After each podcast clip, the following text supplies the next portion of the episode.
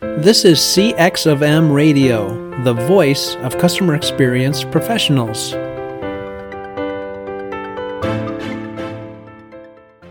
LinkedIn presents. LinkedIn presents. Welcome to another episode of Press One for Nick. Your host, Nick Glimsdahl, is the Director of Contact Center Solutions at VDS. Through conversations with customer service and customer experience leaders, Nick and his guests exchange insightful stories, best practices, and invaluable lessons they have learned along the way. Welcome to the Press One for Nick podcast. My name is Nick Glimsdahl, and my guest this week is Chris Voss. For the five people who do not know who you are, Chris is the no- world's number one negotiation coach, CEO of the Black Swan Group, a firm that solves business negotiation problems with hostage negotiation strategies. Chris founded the Black Swan Group in 2008 upon his retirement from the FBI, where he was the FBI's lead international kidnapping negotiator. Last, he's also the best selling author of the book Never Split the Difference Negotiating as if your life depends on it. And just recently, it made the Books Authority Best Influence Books of All Time. Chris, welcome to the podcast. Hey, man, I'm happy to be here. Happy to be on. Thanks for having me in. Yes, sir. So, one question I ask every guest is what's one thing people might not know about you? Wow, I'm a grandfather. How about that? yeah, and also, you know, I grew up in Iowa. I'm a small town Iowa boy. I know I know the accent doesn't sound like it, but I grew up in small Midwestern town. I love that. Being a grandfather is a great honor. Yeah, it's cool. You know, my son Brandon runs my company. Actually, we got a team at the Black Swan Group. We got an entire team of coaches, negotiation coaches. On Father's Day last year, he became a father and I became a grandfather. That's awesome. So cool. So let's dig into your book a little bit. You got this awesome book, Never Split the Difference, negotiating as if your life depends on it.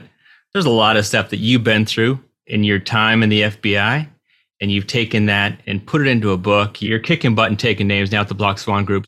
Yeah, let's get into it because you know what? I we want to help as many people as we possibly can. You know, wherever you are, we fi- we want to find a way to help you. So let, let's get into it. We'll lay some stuff out. All right. So the first question I got is, how long do you have to make that first impression? All right. So there's I want to answer that a couple different ways Mhm. because what's more important than the first impression is the lasting impression. But you got seven to 10 seconds to make a first impression, and there are two bells you need to ring in that seven to 10 seconds, and you can only ring them in a really counterintuitive way. But seven Okay. to 10 seconds for the first impression. Yeah. What is that? So, first of all, uh, trust and competence are the two things which seem like a really tall order at the very beginning, which is why a lot of people, you know, it's not laying out your resume. It's not saying, trust me. People don't trust you by saying, if you say, trust me. And everybody knows that. But here's something that most people don't know because empathy is about demonstrating understanding. And you don't show that you've understood people by saying, I understand. Mhm. It just doesn't happen. So those of you that are out there that are think, thinking you're saying, I understand, is going to make the other side feel like you understand them. You know, I'm sorry, I, I got I got bad news for you. It's as effective as saying, trust me. And so, as a hostage negotiator, how did you? You talked about those two things, but you got people that are robbing banks that are taking hostages. How did you make that first impression count? First of all, it's your tone of voice. You know, one of the things that we teach in the Black Swan method is, you know, what tones of voice are good, what tones of voice are bad. Basically, especially at the beginning, the late night FM DJ voice.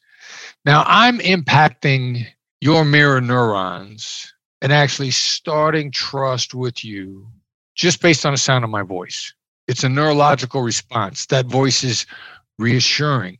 It feels trustworthy. So before I've even finished the sentence, I've gotten started on building trust. You know, when I negotiated the Chase Manhattan Bank robbery hostage taking back in the last century, you know, I don't even want to say what year it was. The the second bank robber on the inside surrendered to me personally. he came on the phone after we'd been on the phone for five hours. He didn't know that the negotiators had switched from the other guy to me, from Joe to Chris. But he gets on the phone, and about 90 seconds in, he says, I trust you. That was completely based on my tone of voice. So hmm. the, the mechanism, if you will, people these days like to talk about hacks and shortcuts. What you're really after is the most effective mechanism. The mechanism for trust before you finish the sentence is your tone of voice. So in customer service and customer experience, you always think of in customer service specifically, right? You get the people that are fired up. They are ready to to rip that customer service representative a new one, right? And you're saying, how do I get them to calm down and maybe not match that voice or their cadence, but slow down the conversation to get them to trust you. Once they trust you, then you can start solving their problem. Yeah, there's you know you you touch on something that is so misunderstood because there's a lot of training out there that says match their cadence and then they'll feel that you're like and then start taking your voice down. And people go like, "Holy mackerel, you know that worked." Well, it worked in spite of the first part. What really worked was when you started to take your voice down, that's when it came down. there wasn't this bonding moment while they were melting down, so you should melt down simultaneously. You know, they didn't go like, "Holy cow, I'm melting down. He's melting down. We must be alike. I'm willing to follow his lead." No, no, no, no, no.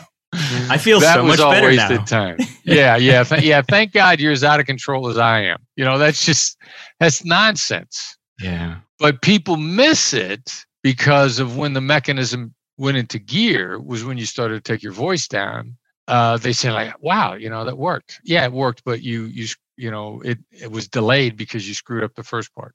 Yeah. It could have worked a lot quicker if you would have been a buffoon at the beginning. exactly. Yeah.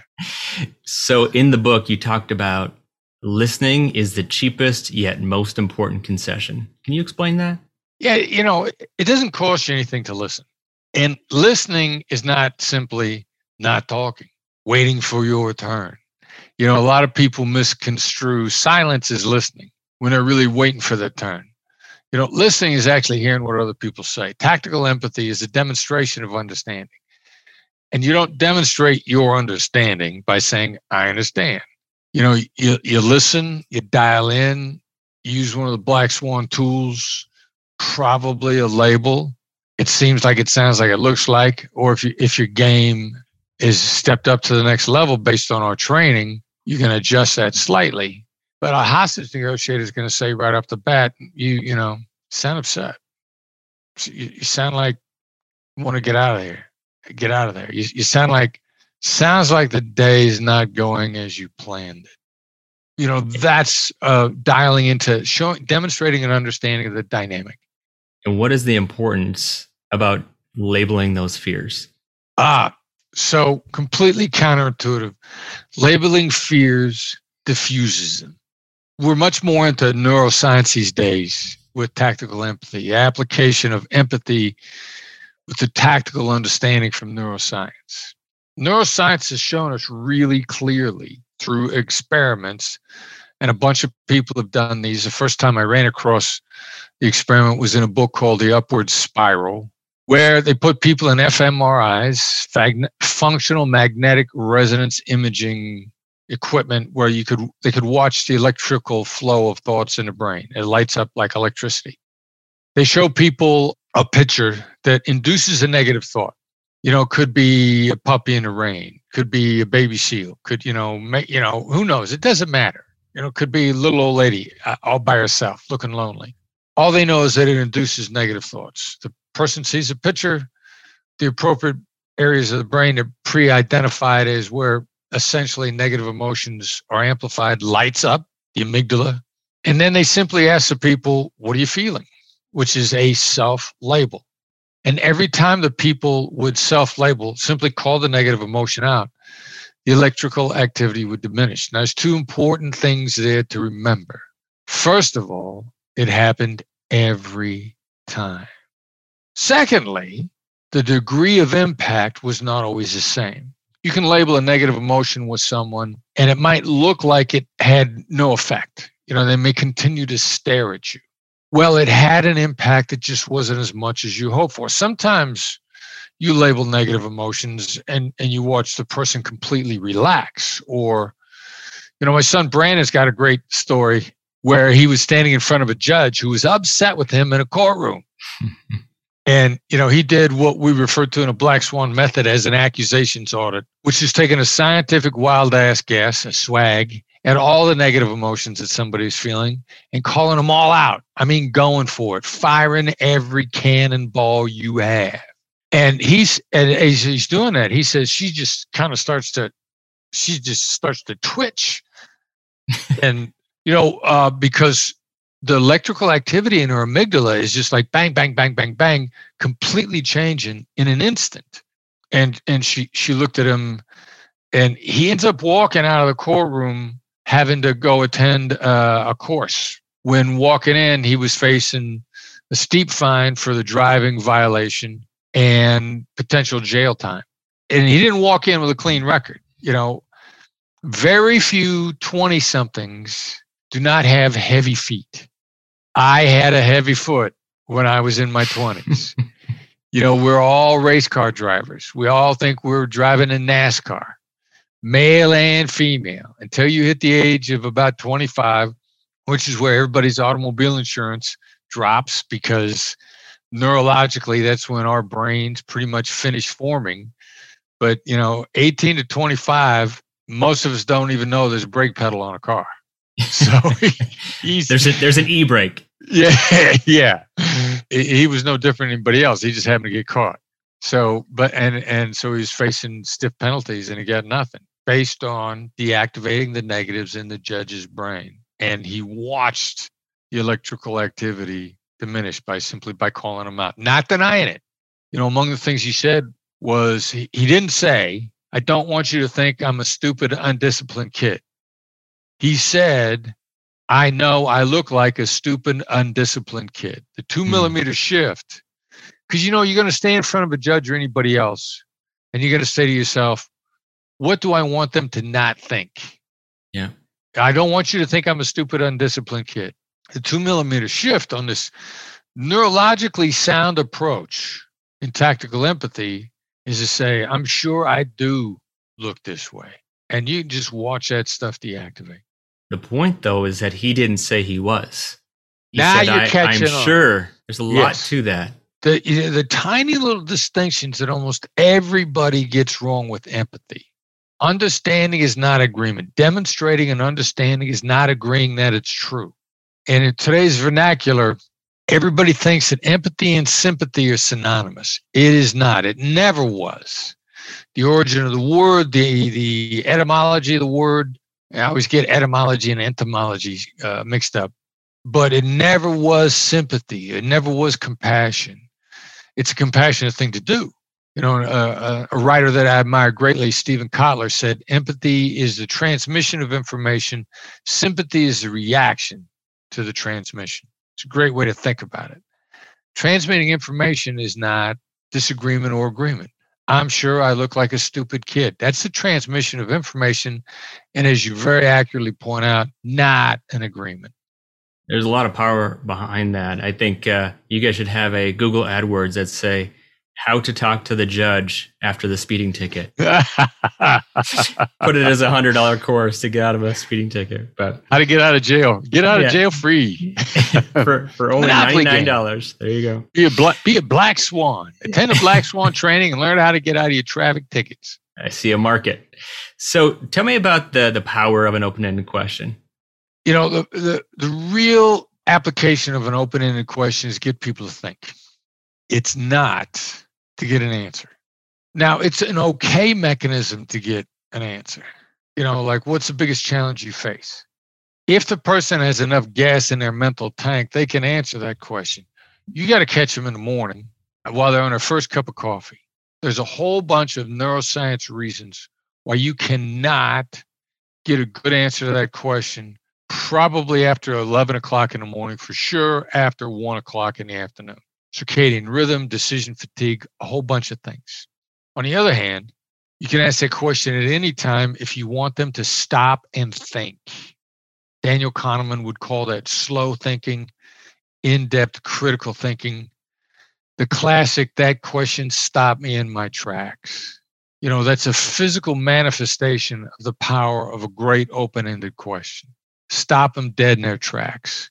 And if you choose those, you want it to start with either the word what or the word how and stay away from any other open ended question. One of the open ended questions that I love that you say is, How am I supposed to do that? Yeah. And you use that as an FBI hostage negotiator, and you use that in the Black Swan group training. And what is the, the power behind that is it, it puts them back in their seat, right? Where they have to help you make that decision. Yeah, you know, you're, and you're absolutely right on how it's one of the critical things in the Black Swan method. And as I said before, stop you in your tracks question. Stop them dead in their tracks. And how am I supposed to do that? Hits on a lot of levels. We refer to it on our team as forced empathy.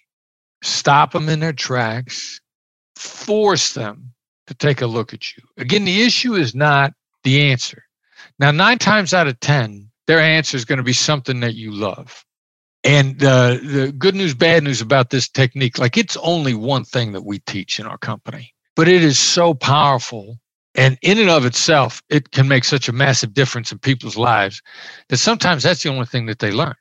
Because they're like, bang, you're in a different world as soon as you learn that. You got the other side cutting their price in half. You got the other side, you know, just massively changing their position based on the strength of that one single black swan method and then the one time out of 10, it's so effective that you're used to hitting grand, not just home runs, but grand slam home runs.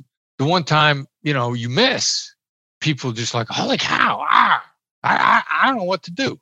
I, you know, I got that from somebody the other day. She said, I used, how am I supposed to do that? And it didn't work. Now that, that tells me so much. Number one, she was so flummoxed by it not working.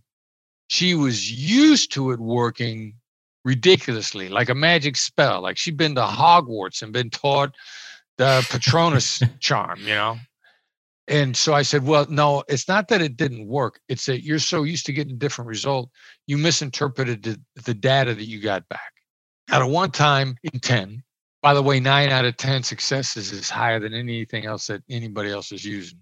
But the one time in 10, the person's going to come back with, that's your problem, or if you want the deal, you'll do it which is to immediately put it right back on you.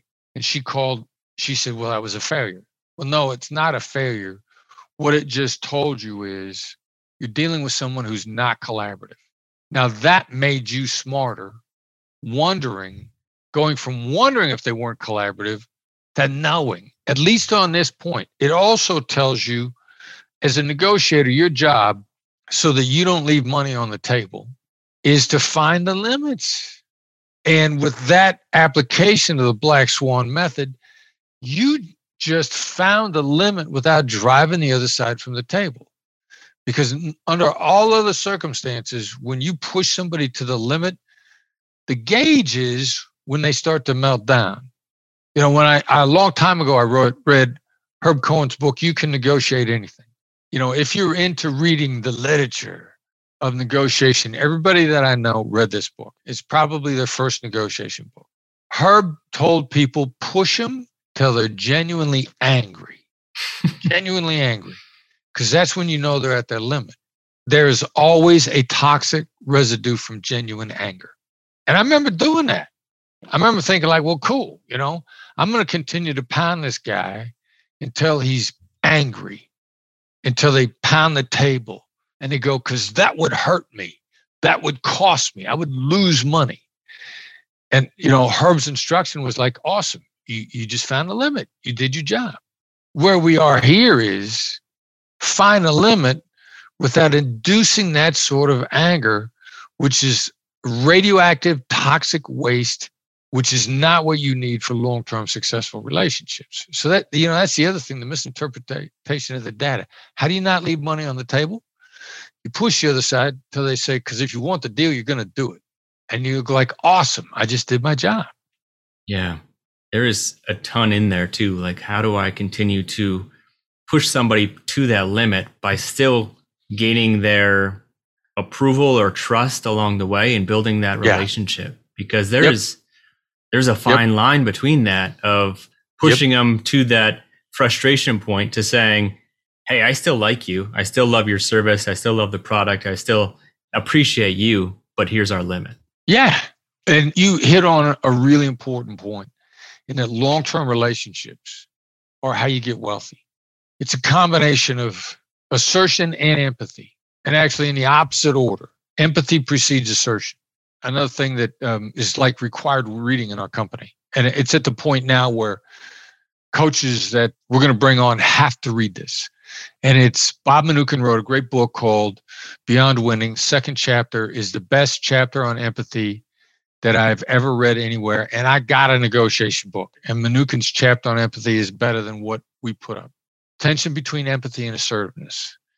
And I remember looking at the chapter title thinking, like, you know, Bob, what are you doing? There ain't no tension. You're making it sound like it's an either or thing. And then I get into the chapter and I realize it's almost a fake title because he clearly lays out the case that empathy precedes assertion and that empathy makes your assertion more effective. And his definition of empathy, he just flat out says it is not agreement, it's not even liking them. And when you can understand empathy that way, you can be a black swan. i love that there's a ton to ton to get to that black swan level so i recommend everybody Yeah. taking a peek at that book never split the difference but though a couple more questions i have for you one of them And yeah, is I'm going to interrupt you for one second because Yeah. I, want to go off on a tangent on a point because you're talking good. about everybody. huh? Whoever you are, you're at some stage of your journey as a negotiator.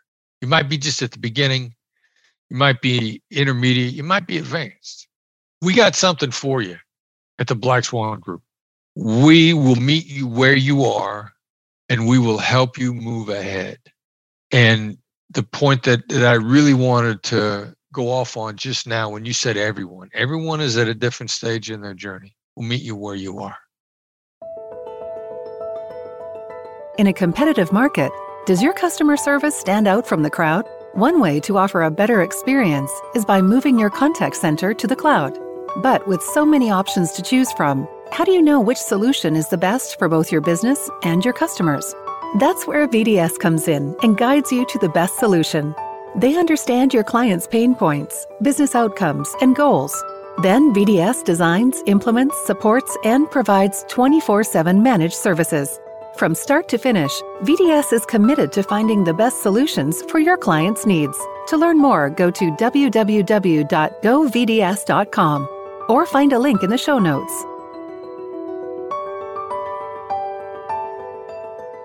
and the point is is that everybody's in negotiation whether they know it or not Yes. Amen. and so Let the are you choir gonna- say amen.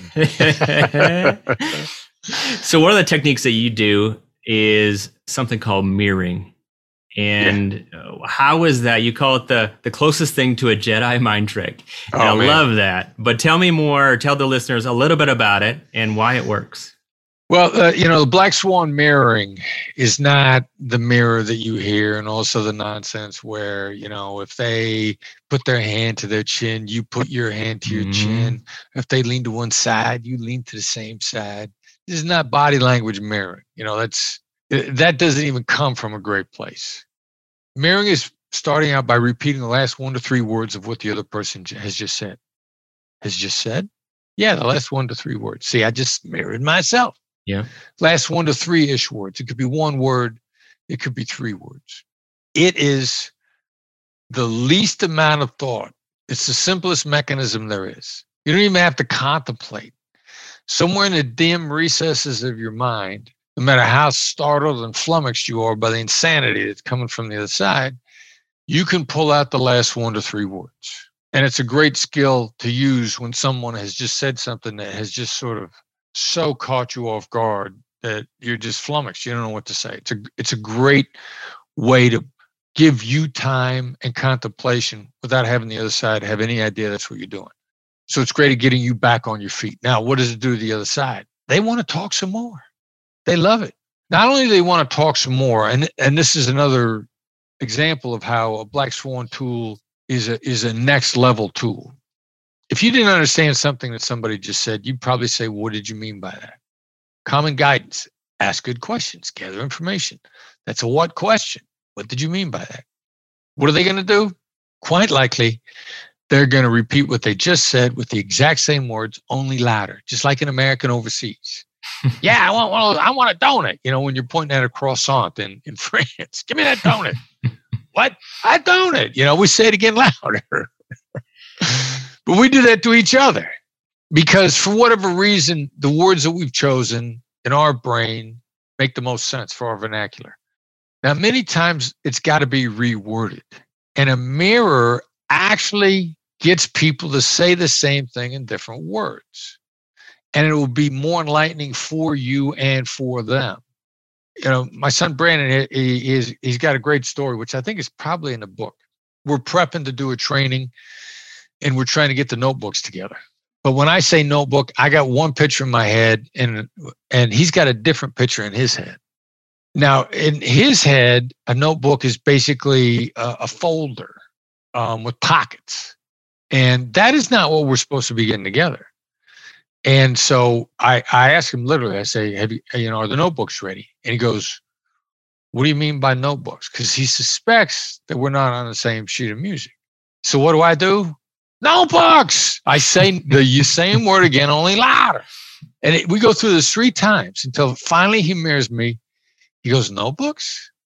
And I go, yeah, three ring binders. and he's like, look, pal, in my mind, a notebook and a three ring binder are two distinct things. And that's what the mirror does you know and and he mirrored me and i and i probably i probably did calm down a little bit. So a mirror is just repeating the last one to three ish words. A lot of people say well uh, can i repeat words that weren't just the last ones? And the answer is yeah when you get good at it then that mirror becomes a surgical tool that you can use all over the conversation to guide things the other side doesn't even know you're doing it so, with mirroring and labeling, what is the beauty of silence after you ask that question or mirror them, or it sounds like, it seems like, it feels like, or sounds yeah. like, right? Yeah, si- uh, silence, it's so powerful, you know, that we've even changed the term. In, in the book, we called it effective pauses. Now we call it dynamic silence.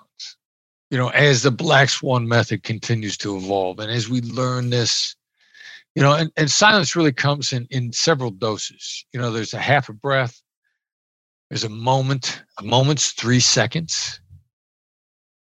And dynamic silence is when you just shut the front door, you shut the heck up, and you start counting thousands to yourself and look at them. Now, don't glare at them. You know, don't don't, don't look like a serial killer when you're looking at them, but count one thousands.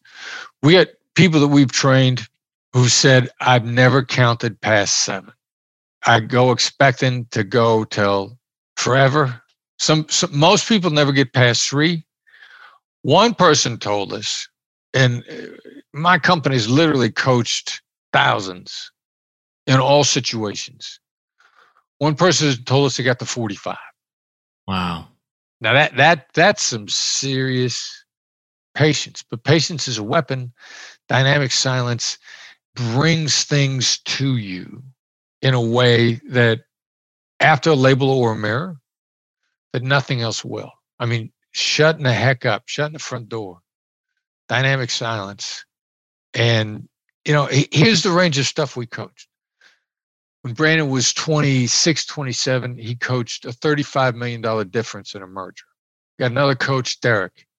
He coached a $20,000 settlement from an insurance company when they were required to give nothing statute of limitations was two weeks from running out in that case. It was December. When was the last time you tried to get anybody to do anything in December, let alone hmm. pay you 20 grand? They didn't have to pay. Settled that out. I mean, the team has coached everything. It's it's actually kind of fun. I love that. The, the three to five seconds is a long time in silence, especially looking at somebody in, uh, either over the phone or eyeball to eyeball. That that time is is when you're not used to it, and it's the same with mirroring and labeling, when you're not used yep. to it, it gets uncomfortable. Yep. But the more that you use it to your advantage, the more comfortable you're going to get and the better you're yeah. going to get at it. Yeah. And how do you get comfortable with it in your small stakes negotiations? You know, practice with your Starbucks coffee barista or whatever they call those people. you know, your Lyft driver with your the checkout clerk at the grocery store. You are not going to do a 45 second countdown on dynamic silence in a negotiation where you got a lot of skin in the game. No one tries a skill and executes it successfully the first time in the championship event. No professional athlete who wins championships hasn't practiced and rehearsed when it didn't matter because that's how you get better. Yeah, professional athletes not just practice but visualize what they're ah. doing. So the same is true with what you're doing, right? Critical, critical distinction. I know from the the way that you use the term, most people, you know, they reenact what happened and how it went down, or if they reenact it in their head, they imagine themselves losing their cool.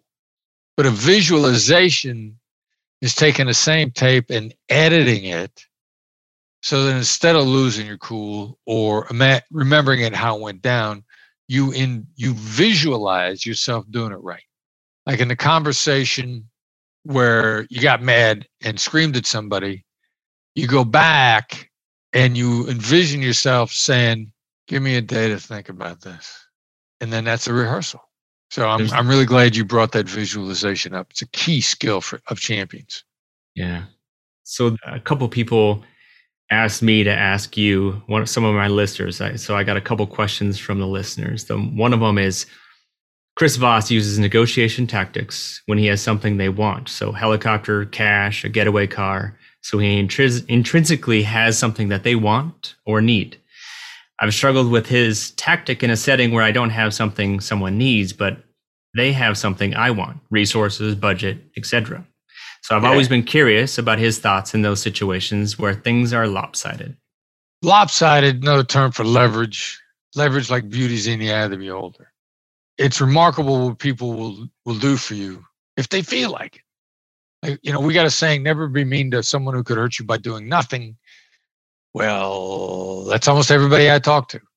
or the very circumstance where you got you think you have nothing to give and they got something you want.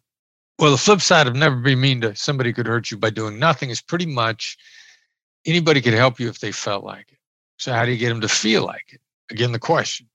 Really counterintuitive. It's going to be deactivating the negatives. Give you an example. I'm on a first date with a young lady just a couple of weeks ago. Reservation in a nice, nice steakhouse. They're walking us in.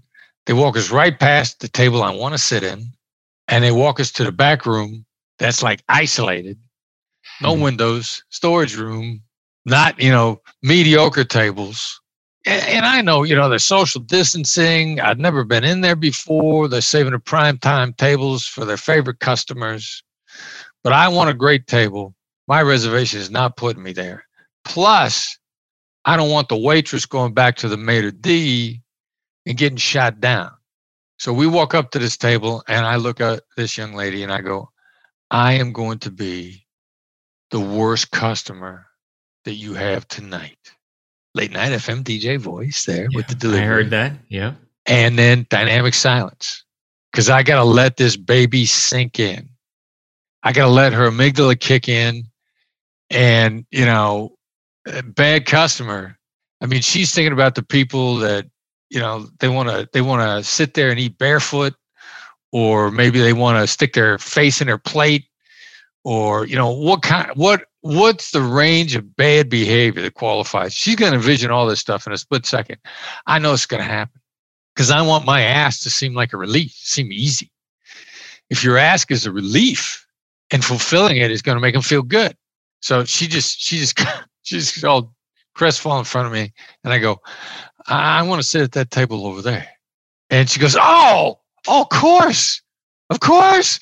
She walks us right over. I get the best seat in the house. We sat right down, and my date is impressed. She's like, I don't know what this guy just did, but it worked.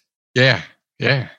So, you know, asymmetric situation there. I get, I get nothing You know, you could say, well, yeah, you know, tips, uh, you're going to pay this, you're going to be that. Like, you can imagine all sorts of reasons why you got a disadvantage.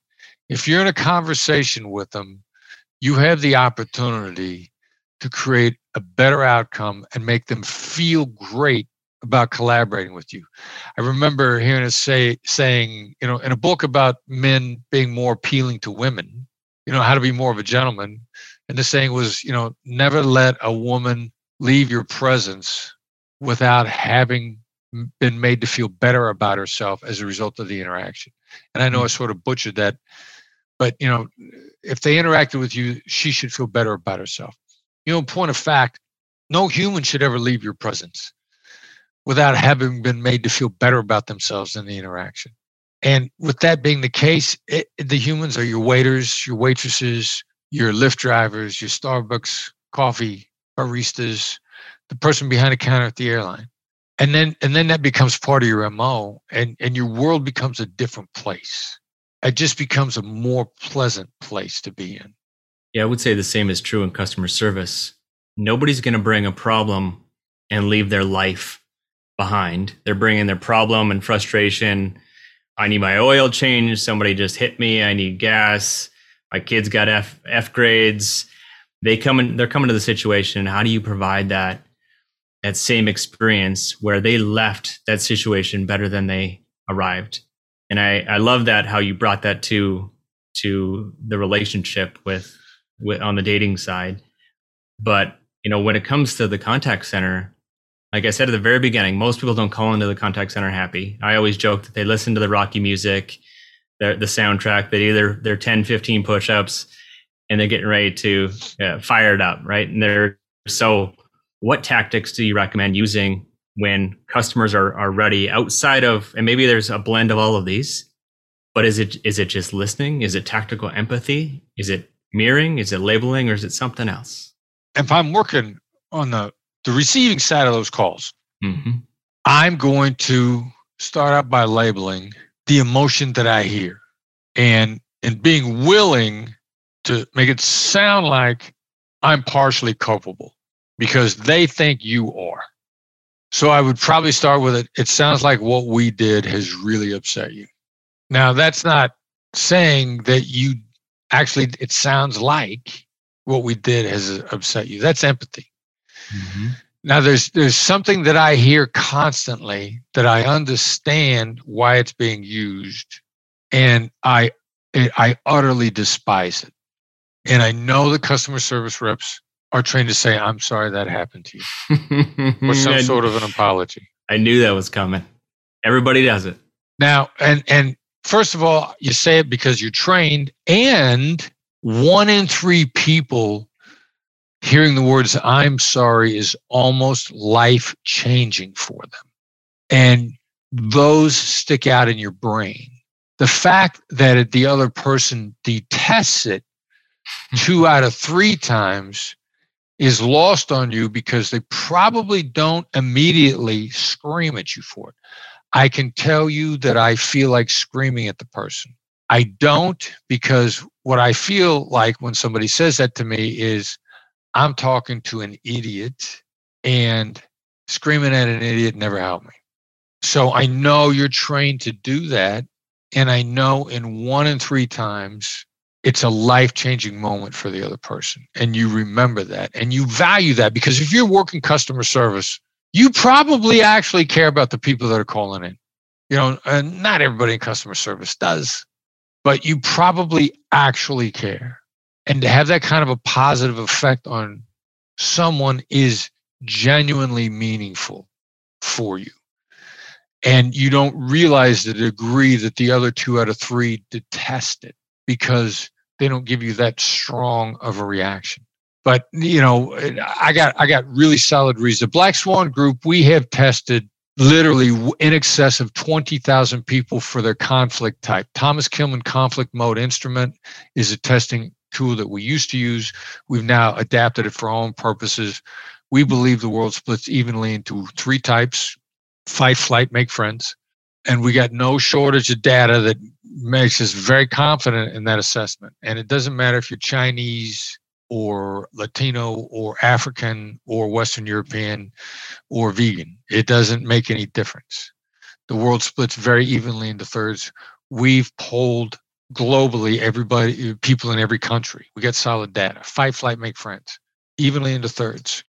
The make friends person lives for the apology, and apologies are transformative for them and cannot be transformed until they've heard it. The other two out of the three all say the same thing. It's a cheap currency. You didn't change my problem by apologizing. I still got the same problem. It was there before you apologized and it's there after. But the customer service people that train to apologize and they have some very solid feedback that encourages it. Yeah. I mean, even on the opposite side, as a consumer, if somebody says, I'm sorry, I should just label or mirror it, say, I'm sorry, and hear back what they what they're what they're going to say.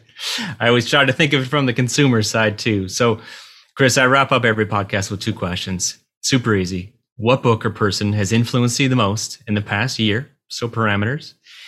And then if you could leave a note to all customer service professionals, it's going to hit everybody's desk Monday at 8 a.m. so they can acknowledge and understand and do something about it. Past 11, they're toast. What would it say? All right, the book in the last year, probably taken for a ride by Bob. Oh, no, no, no. The Ride of a Lifetime by Bob Iger, former CEO of Disney. Relentless in his understanding and application of empathy throughout his career. Got written off time after time. Was in company after company that was bought by other companies. What normally happens when the company you're in is purchased? Shortly thereafter, you're shown the door or you get out he rose to the top every time, every time. Ended up in charge of Disney.